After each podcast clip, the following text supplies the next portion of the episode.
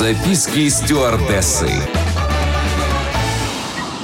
Всем привет! Это рубрика «Записки стюардессы». Я, Леся Орлин, развею мифы о полетах, поделюсь фактами и секретами самой романтичной профессии, которой я отдала 4 года своей жизни.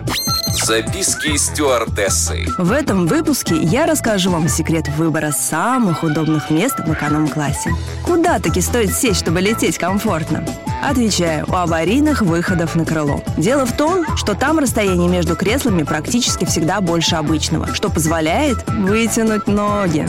Чаще всего эти места заблокированы для бронирования при онлайн-регистрации, потому что на них можно сажать не всех, а только тех, кто в случае чего в состоянии будет открыть этот выход вручную. Авиакомпания не может оценить ваше здоровье и физическую подготовку. Вдруг у вас, ну не дай бог, сломана рука или вывихнут сустав, или может быть вы хрупкая девушка. Поэтому получить эти места можно только на стойке регистрации в аэропорту.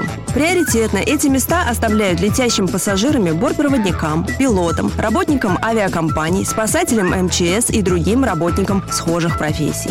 Также предпочтение отдается сильным представителям мужского пола. Если вы получили билет на место у аварийного выхода, но бортпроводник решит, что вы не сможете открыть его, он вправе вас пересадить.